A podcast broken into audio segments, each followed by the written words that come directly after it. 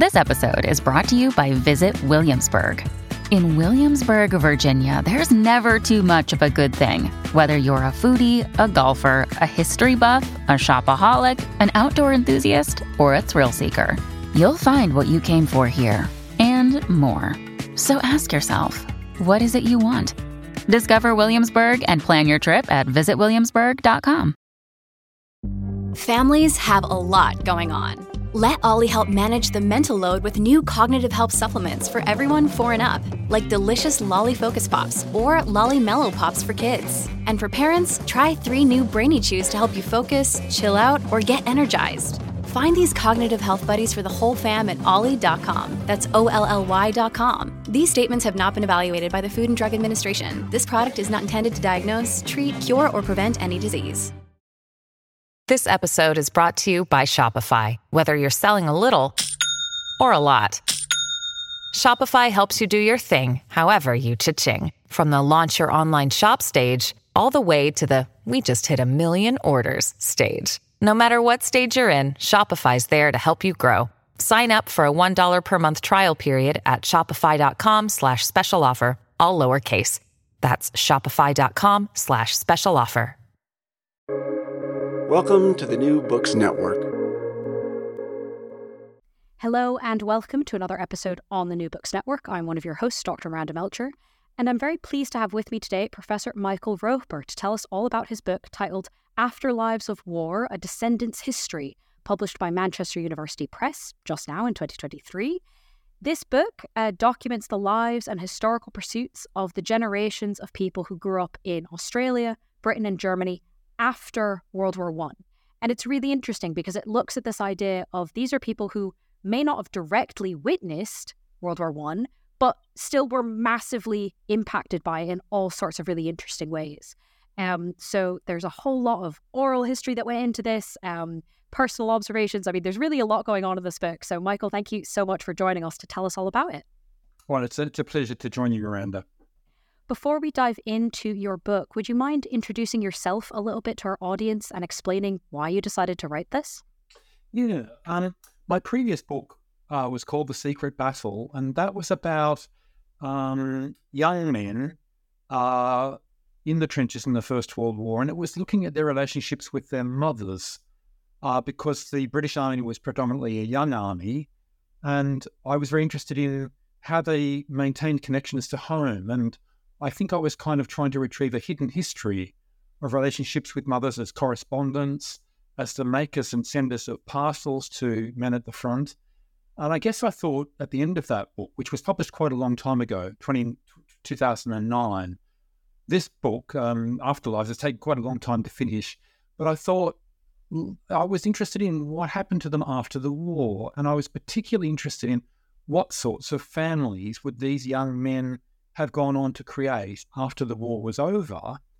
And I kind of set out um, really to think, well, let's let's let's begin with where the war ended. Let's begin after those dates fourteen eighteen, and let's look at the war, where the war was after it was over.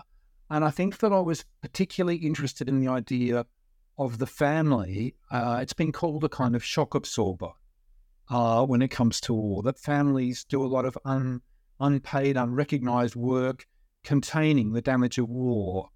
And I was interested in following that idea through and starting methodologically when the war, as it were, in terms of chronology, was over, but thinking about how the memory of war, how the damage of war is held, contained within families. So I think given that obviously really interesting starting point, that idea of the shock absorber is just, that says so much, doesn't it? Um, I'd love for you to kind of, before we get into what those effects actually look like, one of the really interesting aspects of the book comes right at the beginning, almost in the table of contents, really, when the structure of the book is uh, revealed and discussed a little bit. Can you tell us about how you structured the book and what kind of, how you made that decision? Oh, look, um, that structure came very late in the day. Um, the book for years was a mess. It was three very different projects, and I couldn't see the relationship between them. There was the first project, which I did, which was interviewing um, descendants. In other words, uh, men and women who'd grown up with a war in the family, either through their mother or their father. Um, and these were people at the time of interview who were in their eighties and nineties. Most of them are now dead, actually. Um, and so I set out to do these interviews, and these were British uh, descendants. At the same time, um, and this will sound really odd, but, you know, the centenary came like a runaway truck, and I didn't see it coming. How could I not? Looking back, I'd begun these interviews in twenty eleven, and the centenary really got going, uh, you know, in, in late twenty thirteen, twenty fourteen. Um, and so what then happened was I had to try and adjust the project to account for the centenary and all the activities going on around the centenary. And I was involved with many other people uh, in uh, in funded projects, funded by the British government, by David Cameron, uh, in the middle of austerity. Uh, money went towards uh, commemorative sort of activities, which historians were helping with. So I got involved in those, and at a centre, a First World War centre at Hertfordshire, uh, run by Sarah Lloyd. Um, and through that, got involved in kind of um, uh, heritage organisations, in particular an organisation called Age Exchange, which was uh, doing its own interviews with descendants. Um, so there was a second project, which was all about the centenary and tracking the centenary. And then the third thing that was going on at the same time as those other two projects was that within my own family, um, I'd had a long interest in my grandfather, who was a First World War veteran of Gallipoli, which was, uh, you know, it was an, an Australian uh, story. Um, and at the time of the centenary, all sorts of records were becoming available through the Australian government to do with um, the health and repatriation of Australian soldiers. Those became available, and they allowed me to have a whole new investigation of my own grandfather. Um, and I was doing that with my, my father, who was then in his late eighties. Uh, he was doing family history on his father.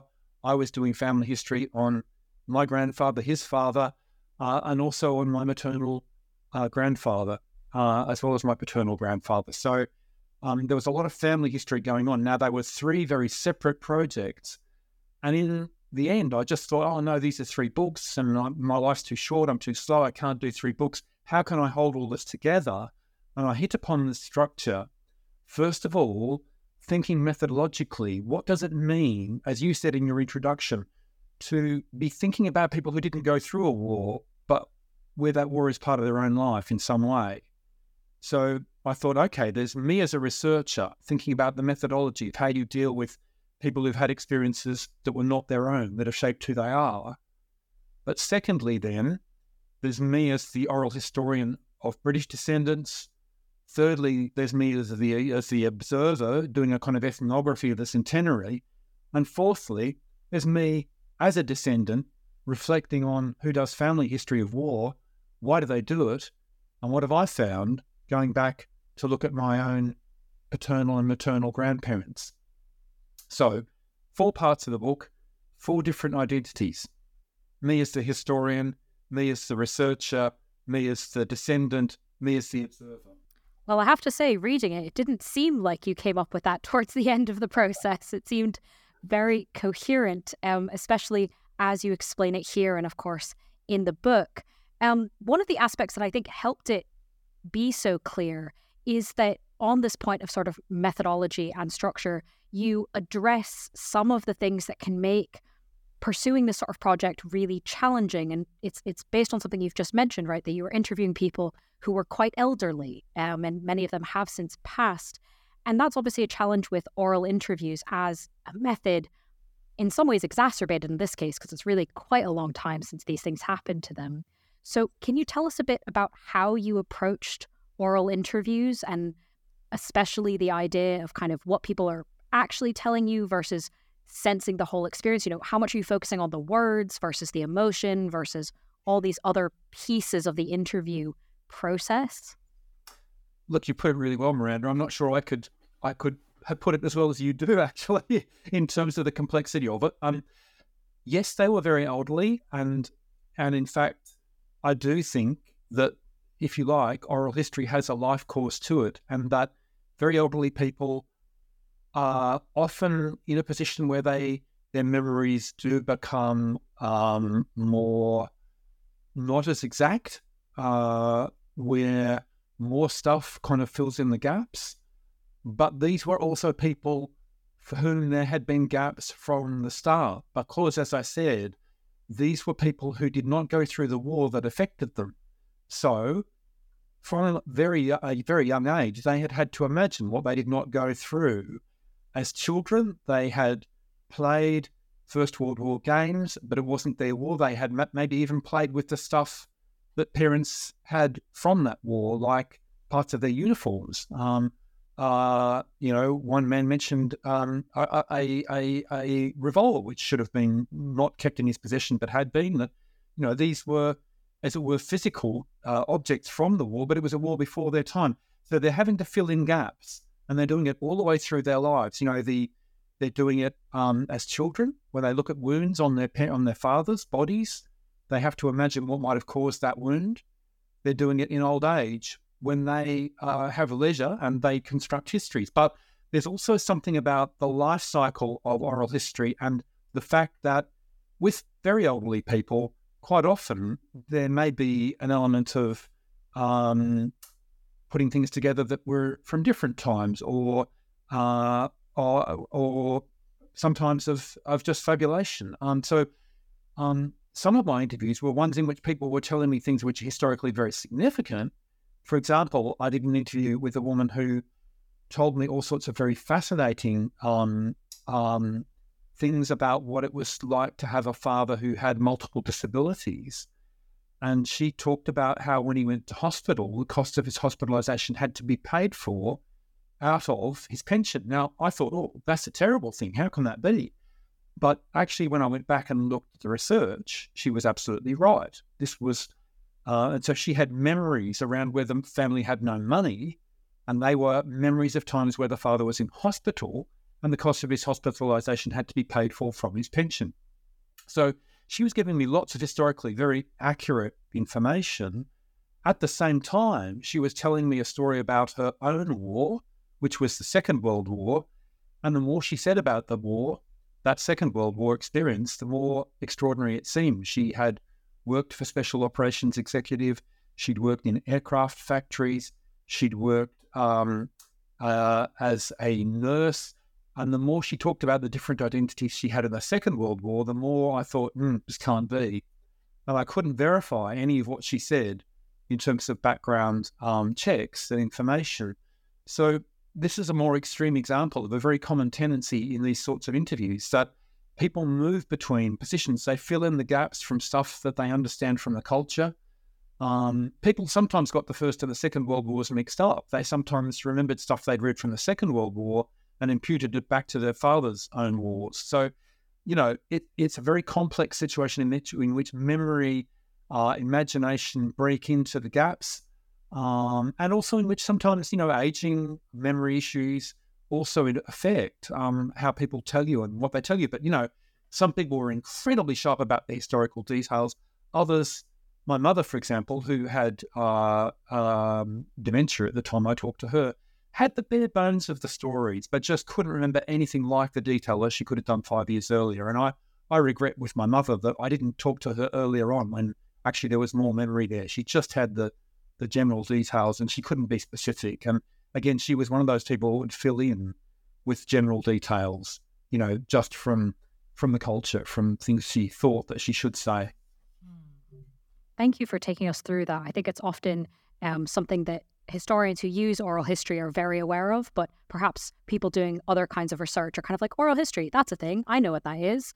Um, and actually, it's much more complicated.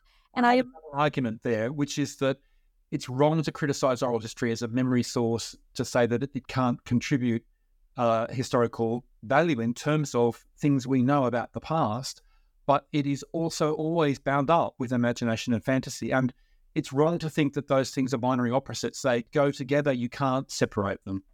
Mm. I imagine that these um, aspects of oral histories and the kind of ways these conversations played out was probably quite similar um, talking to people with experience of World War One's effects in Britain, Australia and Germany. So I'm wondering if you can maybe start us off talking about the similarities that you found in talking to people and doing this research um, between these countries in terms of the impact of World War One, before then moving perhaps to the differences that these different national histories created? That's a really interesting question. Um, in terms of the similarities, I guess I have to start off with a confession, which is that I don't speak or read German. And so my understanding of what was going on in Germany came from three or four fieldwork trips that I did um, to Rosenheim uh, in Bavaria in twenty sixteen, where Age Exchange brought together British and German descendants. And we had a big team of people. We had translators uh, with us the whole way that were translating oral history interviews. So I did some interviewing. Um, I watched pretty much all the interviews um, over about a sort of four-day period. And then we had other visits as well of another week or so, I suppose, in total. Um, so my understanding comes from observation of this um, extraordinary, uh, you know, um, commemorative event called Meeting in No Man's Land, uh, about which a film has been made, actually, and you can get hold of that. So in terms of the similarities, I think that Um, what brought all these people together was their common interest in finding out about what their descendants had been doing in the First World War. And the fact that the centenary, if you like, just gave lots of people, if, if you like, permission. Uh, it created a culture of descendants where they could recognise that they had value as descendants. They had things to say to the general public as descendants. They had status as descendants, because they were all the last living link to that war. They understood their value as narrators where there was a war in the family, knowing that going forward, the knowledge of the war in the family would be lost. Now, in theoretical terms, um, we could talk about that as the distinction between uh, what's called communicative memory, which is memory within the family, memory that lasts over an eighty-year span roughly, and cultural memory, which is the memory that historians hold and that is held in public institutions. And this was a moment of transfer. Now, you can see this process of transfer happening across uh, the three countries I was talking about. You can see it happening in terms of the interest of museums in gathering stories of descendants. The Imperial War Museum had a big project of digitizing family stories where you could contribute to a portal. Um, similar things were happening Uh, across Europe with the Europeana project. So these were cultural institutions which were gathering family memory and doing something with it. So the descendants all from three countries understand that they're part of both a historical moment of a centenary and a life cycle moment of their own imminent passing, and they are the last living link to the First World War. They all understand that, and that creates kind of cultural activity, right? So that is what they share. And when you when you saw British and German descendants talking to each other, and Age Exchange got them to interview each other, you can see them all understanding how similar the experiences are. You know, that their their their fathers, their grandfathers are all sending postcards back from the front in which they describe the food, they describe how cold it is, they describe how hot it is, uh, the the basic human fundamentals of which trench warfare exposes you to. They're all writing pretty much about the same thing. So um, they're sharing these similarities in terms of their forebears, in terms of the kinds of experiences they've had. Um, I remember there was one wonderful exchange between two women uh, in Rosenheim in twenty sixteen, where it turns out that both the fathers were quite short. So they have a big, you know, oh, look, you know, here they are, where they're both short. Um, so there's a sort of universality that comes through these, these, these sharing of memories. Um, Um, and, you know, lots of the preoccupations like the sending of parcels and so on, that that's universal. But, you know, starting to break into the differences, of course, Australia is much further away from the war theatres of war, and the food gets stale there. The parcels, um, you know, often get broken. Uh, it takes too long for the, for the stuff to arrive. So, you know, you start to see, see some of the differences. Now, being more specific about those differences, clearly there are hugely different national cultures of remembrance around the First World War in those three countries, Germany being the most different from the other two, for obvious reasons that the Second World War and the extremism of the mid-century, the First World War in Germany, in, in German public memory, gets wrapped up into that later conflict. And it, it, you know, if anything, it's seen as part of what's known as a longer thirty-year war. Um, it becomes the sort of predecessor, the lead up to the conflict of the mid-century. So its memory is buried in the rubble of the Second World War. And that's something which the Descendants constantly are getting to grips with. They, the we we were dealing with rather a select population. They tended to be pro-European. They were interested in a European project looking at the First World War. But we had a terrific sense of the war reappearing um, pretty much for the first time as a culturally significant historical event in twenty sixteen. People discovering things in their lofts, people um, having uh, letters transcribed, people having radio programs where they read out the diaries of their forebears, you know, a sort of a gathering historical culture minded by the second and the third generations, in which that war was being sought out and understood on its own terms more. Now, that is very different from the situation in Australia and in the U K. And I think Australia stands really at the other extreme, because the historical culture around the First World War, you know, when I was growing up, we all had school assemblies um, on Anzac Day, where we were all uh, inured to, you know, the mythology around the war, around the idea of the baptism um, of fire, the idea that Australia's white nationhood uh, was proclaimed at Gallipoli in nineteen fifteen, uh, where Australia came of age as a settler nation. Now, that was the myth that we grew up with, and that is still very dominant in Australia. And uh, it's a, a, a moment of national founding, and it's, if, if in, in my own view, it's over-commemorated. Uh, it has, you know, extraordinary importance. Britain is somewhere between the two. Um, it it's it has a live commemorative culture, but it's not a moment of national founding. It's a moment of, of mourning, and that sort of narrative of the pity of war is still, I think, very dominant, and it was dominant through the centenary. So it's a moment of looking back on a mad time where terrible things were done, but that's difficult to explain rationally. It's not really so much a moment of national pride, so much as national remembrance and solemnity. Um, so there are three different cultures. And uh, having said that, though, I think the British culture became more Australianised during the centenary, um, in the sense that you could see, as the centenary went on, commemorative events, key national, key battles. Descendants were, for example, given space at the, these events. They were given seats. They were given um, priority. Um, the way in which Australia, you know, families have always had precedence in that way in Australia, but they got more prominent in the British uh, culture through the centenary. Uh, and in Germany, you had the sense that it was only just starting, and it was very exciting because people were being, bringing in, you know, tobacco boxes that had been stored away and not looked at for decades, and opening them up and saying, "Well, look what I found last week," you know, whereas the British Descendants were bringing in things that they'd shown many times before and talked about before as part of a much longer kind of culture of historical interest among Descendants. Oh, very interesting similarities and differences. You've described in that answer some of the reasons that Descendants um, wanted to come forward, and obviously some of the kind of institutional aspects that gave them a platform to speak from, especially around the centenary. Is there anything further uh, you'd like to tell us about why you think Descendants were so motivated to tell these stories? Look, um, there's no doubt that culture plays a really central role.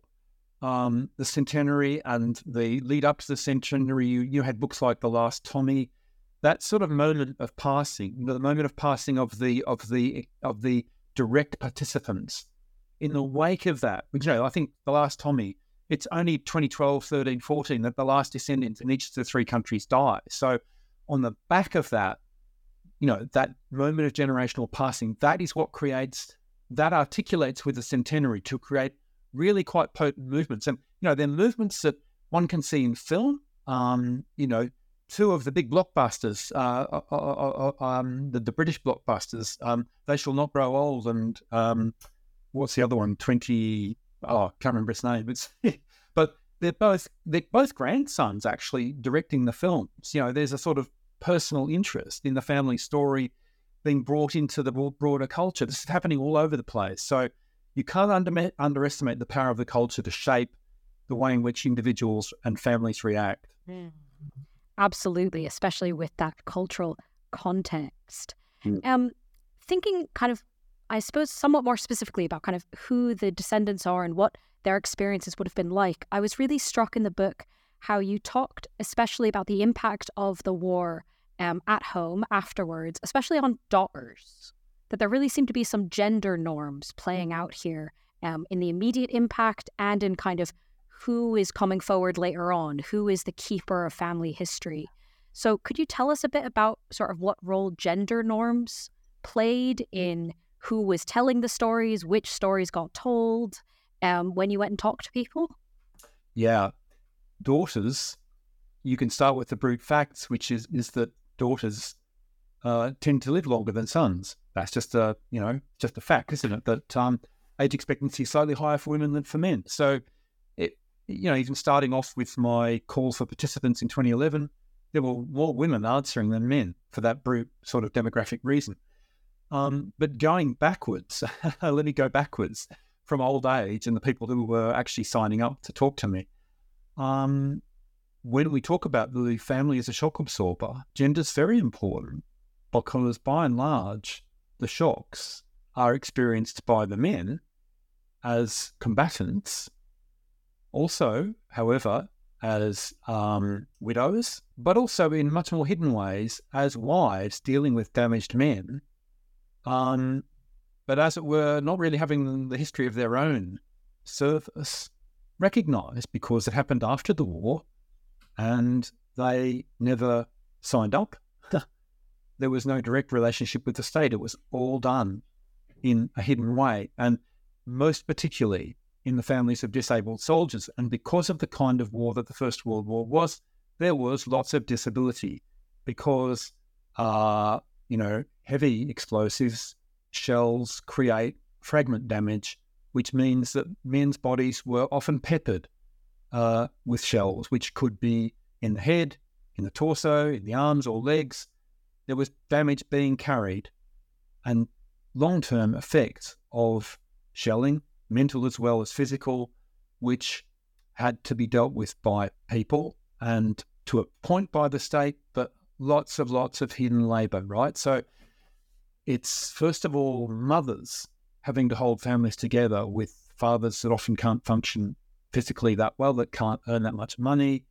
Um, so mothers are in a double burden in an extreme way, having to do physical care for damaged men, but often also having to do paid work. And this goes down the generations because it's not just the mothers, it's also the children, the third generation. And it's not so much the sons, it's the daughters that get drawn into care. They get drawn into the care of siblings as second mothers in situations where there's disability. They get drawn into care across their lives. And I'll give you one example, uh, a very interesting interview I did with a woman whose father was middle class.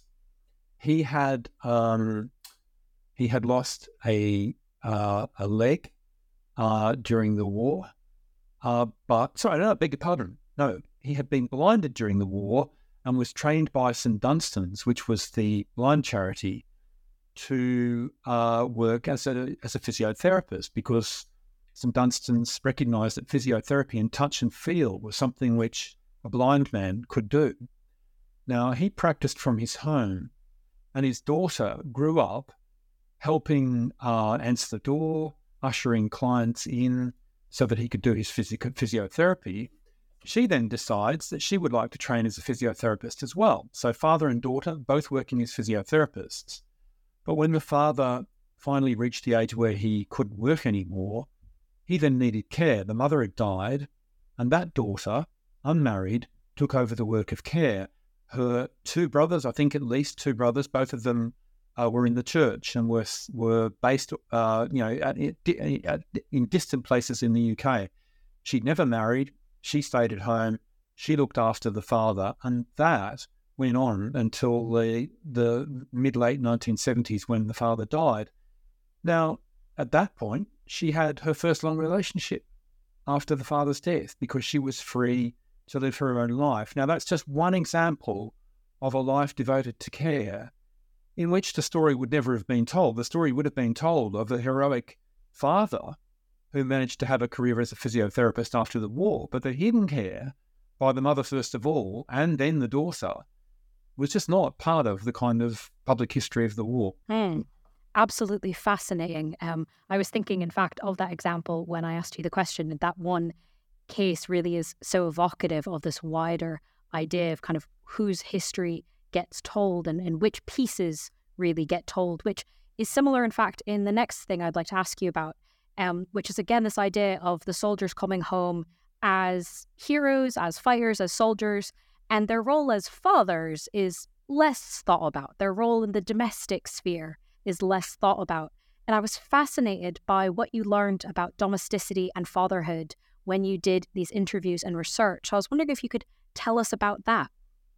Yeah, look, um, historians have charted lots of changes in fatherhood between the between the wars, and um, uh, um, they've talked about, Laura King in particular, has talked about ways in which fathers became more involved. And there was a sort of prescriptive literature out there about what was called the more involved father. The father would play with his children, the father that would do some domestic work, washing up, and uh, fathers who were more interested in gardening. And it's a moment when, of course, uh, suburbs become, um, uh, you know, they expand. There's uh, a lot of suburban development between the wars. It's cheap credit.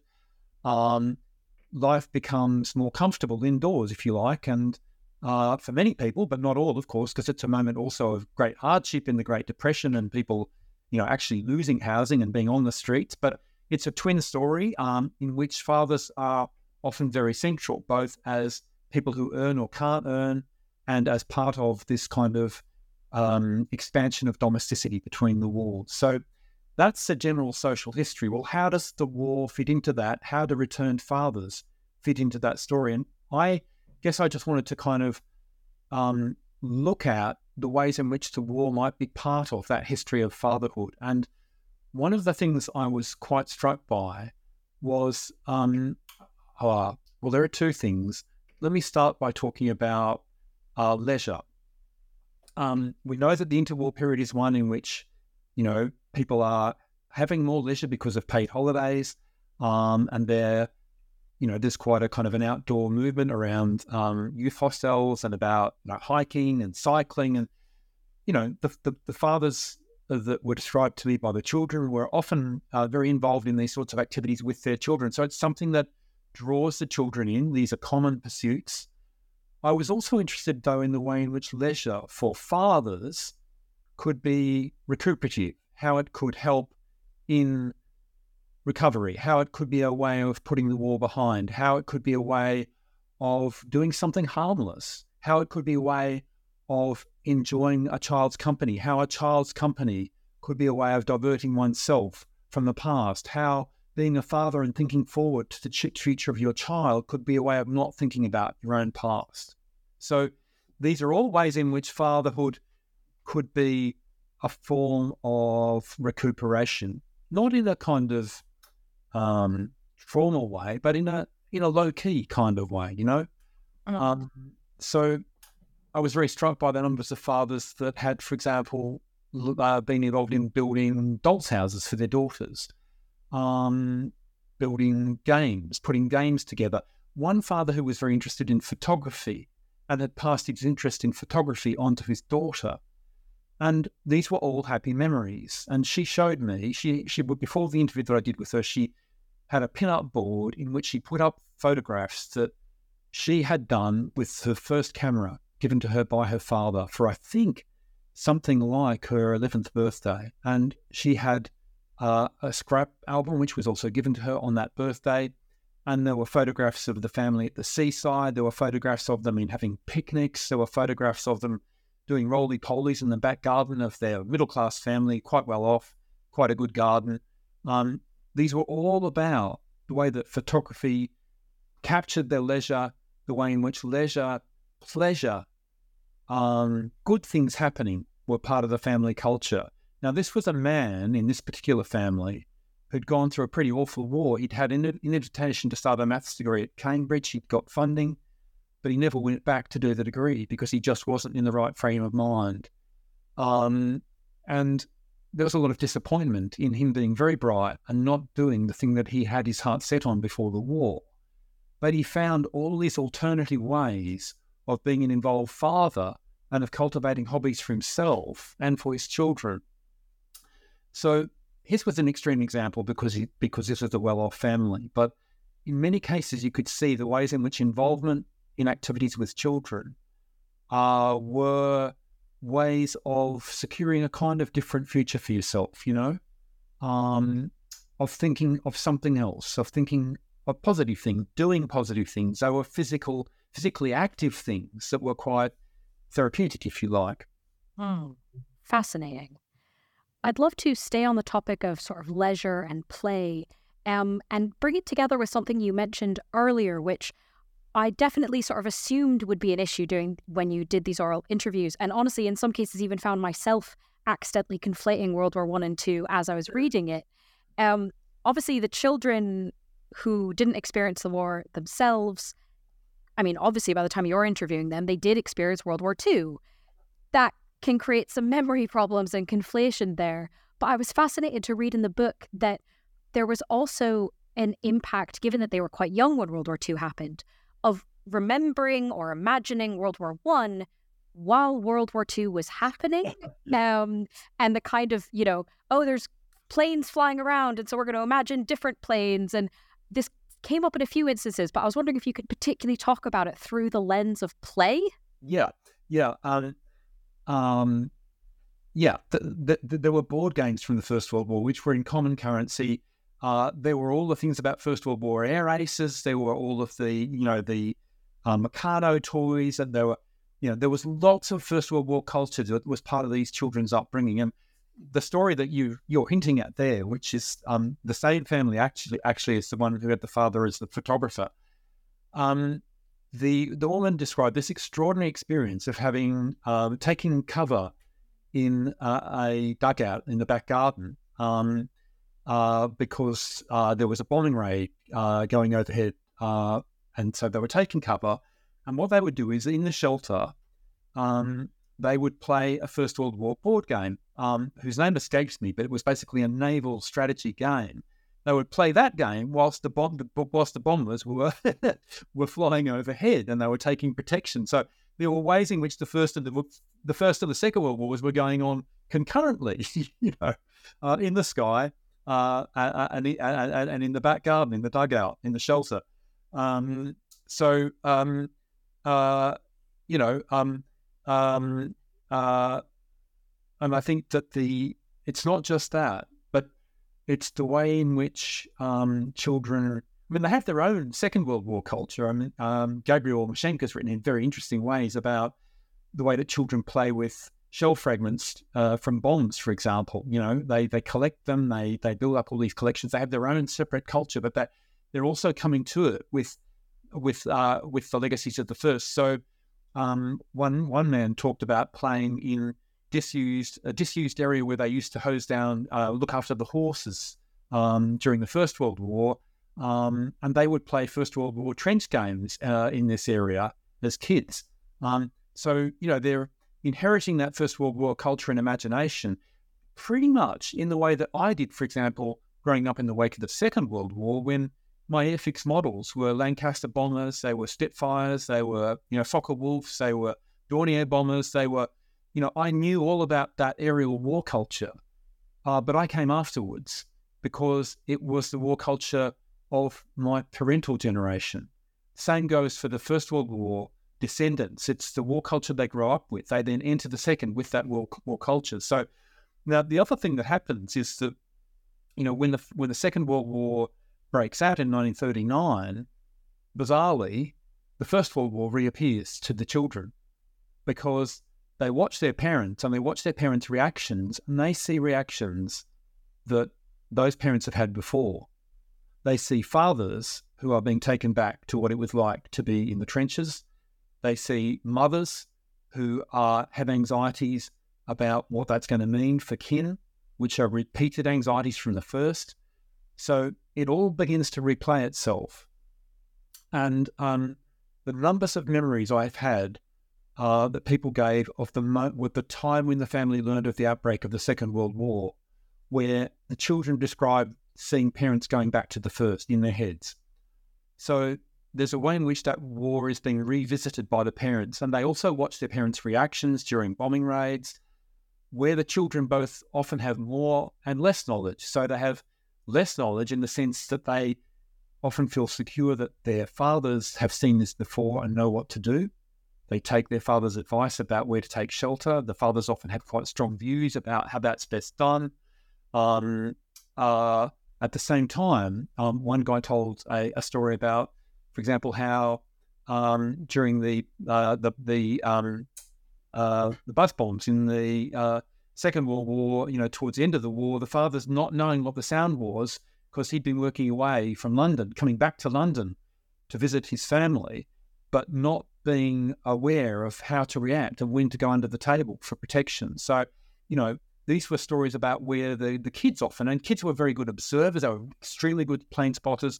They sometimes knew more than their parents about Second World War technology and what to do about it.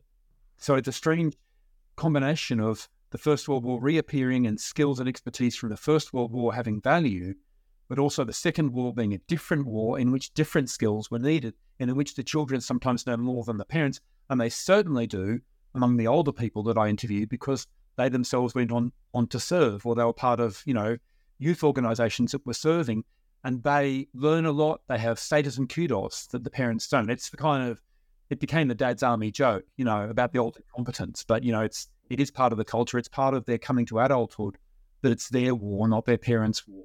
Mm-hmm. No, that's absolutely fascinating. Thank you for taking us through that.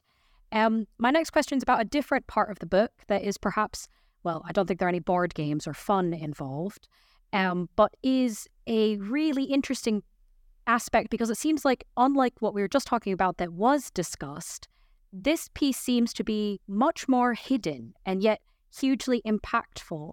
Um, so specifically looking at the period between the two world wars, perhaps especially in Australia, your book has a quite substantial section that looks at the stomach. Mm. Why was this a, quote, contested site, especially in Australia, especially in the interwar period? Right. Well, I talked earlier on about the Anzac legend, the white settler legend, the birth of a nation. Now, what I wanted to communicate in the book is that there is an underside to that story of the uh, Anzac mythology, which is about shit. Um, Australia's baptism of fire was Gallipoli. And Gallipoli ended in a withdrawal of the troops in December nineteen fifteen. And the reason they were withdrawn was because the army was fatally weakened by dysentery. Now, the mythology of the uh, Anzac is of a, a an informal, uh, egalitarian, rough around the edges, uh, insouciant, not respectful of, of authority, uh, informal, but a bloody good soldier and a good mate. That's the mythology of Anzac. And what what became apparent to me, and it started off, you know, in a really strange way, it started off with my own grandfather, because looking back at the records, uh, when the repatriation records were released in twenty sixteen, I realised that he had a certified war wound that none of us ever knew about. Now, his certified war wound was he'd had dysentery on three occasions in the First World War at Gallipoli, uh, twice at Gallipoli and then once in the Middle East. And on the back of that, he had a lifelong problem of indigestion. And as kids, we all knew about his indigestion because he had packets of quickies in his pocket, which were sort of, you know, remedies. He had liquids that he used to take after dinner to try and settle his stomach. And, you know, he was always burping. Um, it was a sort of household joke, my grandfather's indigestion.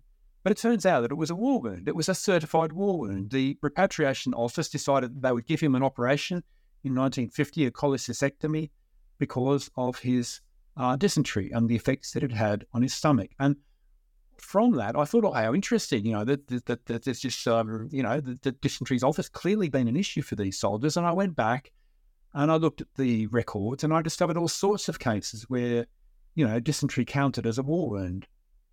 And I tried then to link that up to the story of Gallipoli and what had happened at Gallipoli. So the more I read, the more the story of dysentery just turned out to be horrific. And what I did was I went back to oral history collections that had been done in the nineteen seventies in Australia by Patsy Adam Smith and by the Imperial War Museum. And by the nineteen seventies, eighties, veterans were more able to talk about these things. And they would talk at length about the horrors of dysentery. They would talk about men dying of dysentery. They'd talk about men um, falling off the planks that they used to shit into the shit. Uh, they would talk about men who were too weak to stand. They would talk about men that were reduced to crawling. And basically that's what happened to the uh, to, to, to the Allied armies at Gallipoli. They just became so enfeebled and weak, they were not a sustainable fighting force. Now, the contrast is then between the insouciant, uh, tough, tall, lanky, strong Australian soldier of the myth and what actually happened to men at Gallipoli, which was that they were enfeebled, they were a weak fighting force, they were fighting force, they were unmanned and they were uncivilized, they were made uncivilized, they were they were white soldiers reduced to the most primitive kind of situation. So it was, if you like, a shot to the race as much as anything else. And that underbelly, that story of the stomach, is just not part of a national national mythology. And I think it should be, because we have to understand the myth as a kind of counter-narrative to the unmanning and weakening of the Australian and New Zealand forces and others.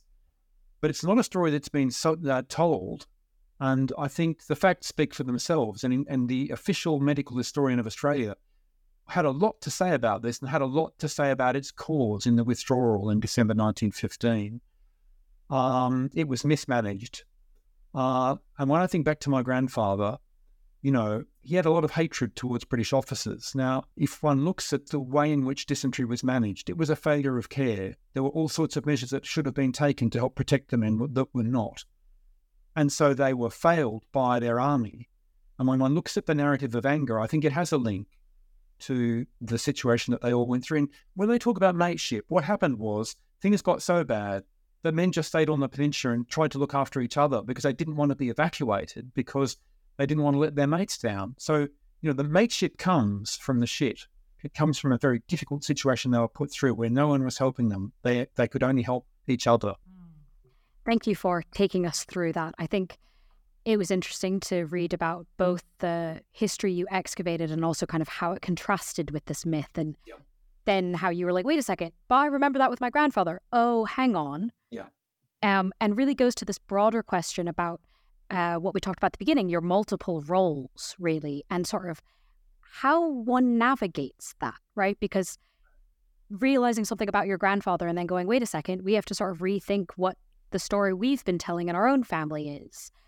That's not the easiest thing to do.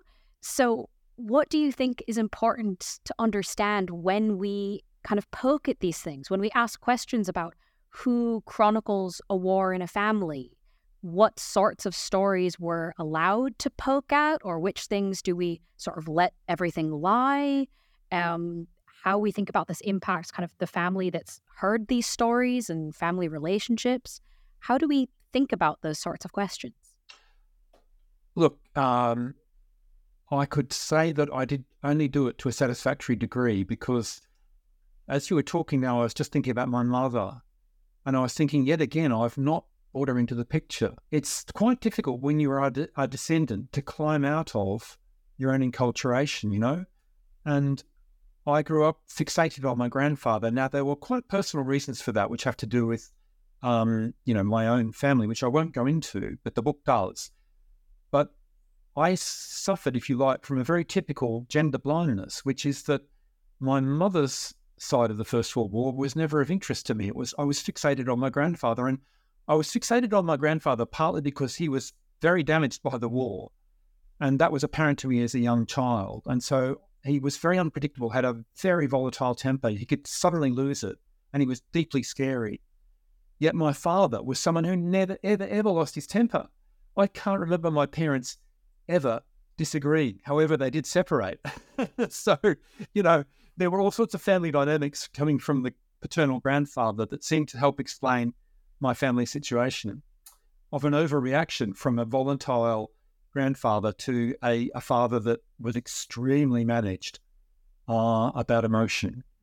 Um, but my mother's story is is trying to explain to you how difficult it is to be a historian of your own family and to be a historian that does justice to the history, because my grandmother, her father was part of a family of of pacifists, and I was never interested in my maternal grandfather because he wasn't a war hero. And my mother had terrible difficulty talking about her father because he wasn't a war hero. And when she had dementia and I interviewed her, she just said to me, there's no war story in my family because my father my father wasn't in the war. For her, there was nothing to say because there was no link to the national narrative, right? Her story was one about a father who had been um, uh, had been uh, ridiculed, humiliated for his pacifism, uh, in which there was a two-generation story of pacifism. His own father also spat at, had food thrown at him uh, for being a pacifist during very bitter conscription um, conflicts in Australia. So I think one of the difficulties of being a descendant yourself is that you really find it difficult to see things in the round, and you fall victim to the dominant historical narratives in a way that's much harder to find your way out of. And look, it was really only in the last year of the book where I suddenly thought, my God, my mother's war story is the one that needs to be told, you know, more than my father's. And yet here I am, I've repeated the problems of the past in focusing on the warrior, focusing on the soldier's story, not focusing on all the other stories which we tried so hard to open up during the centenary. So my answer is, you know, it's difficult to move between those different identities and different levels of understanding. What you inherit, what you grew up with, and how you see that in a proper historical perspective. It's difficult to do that. Mm.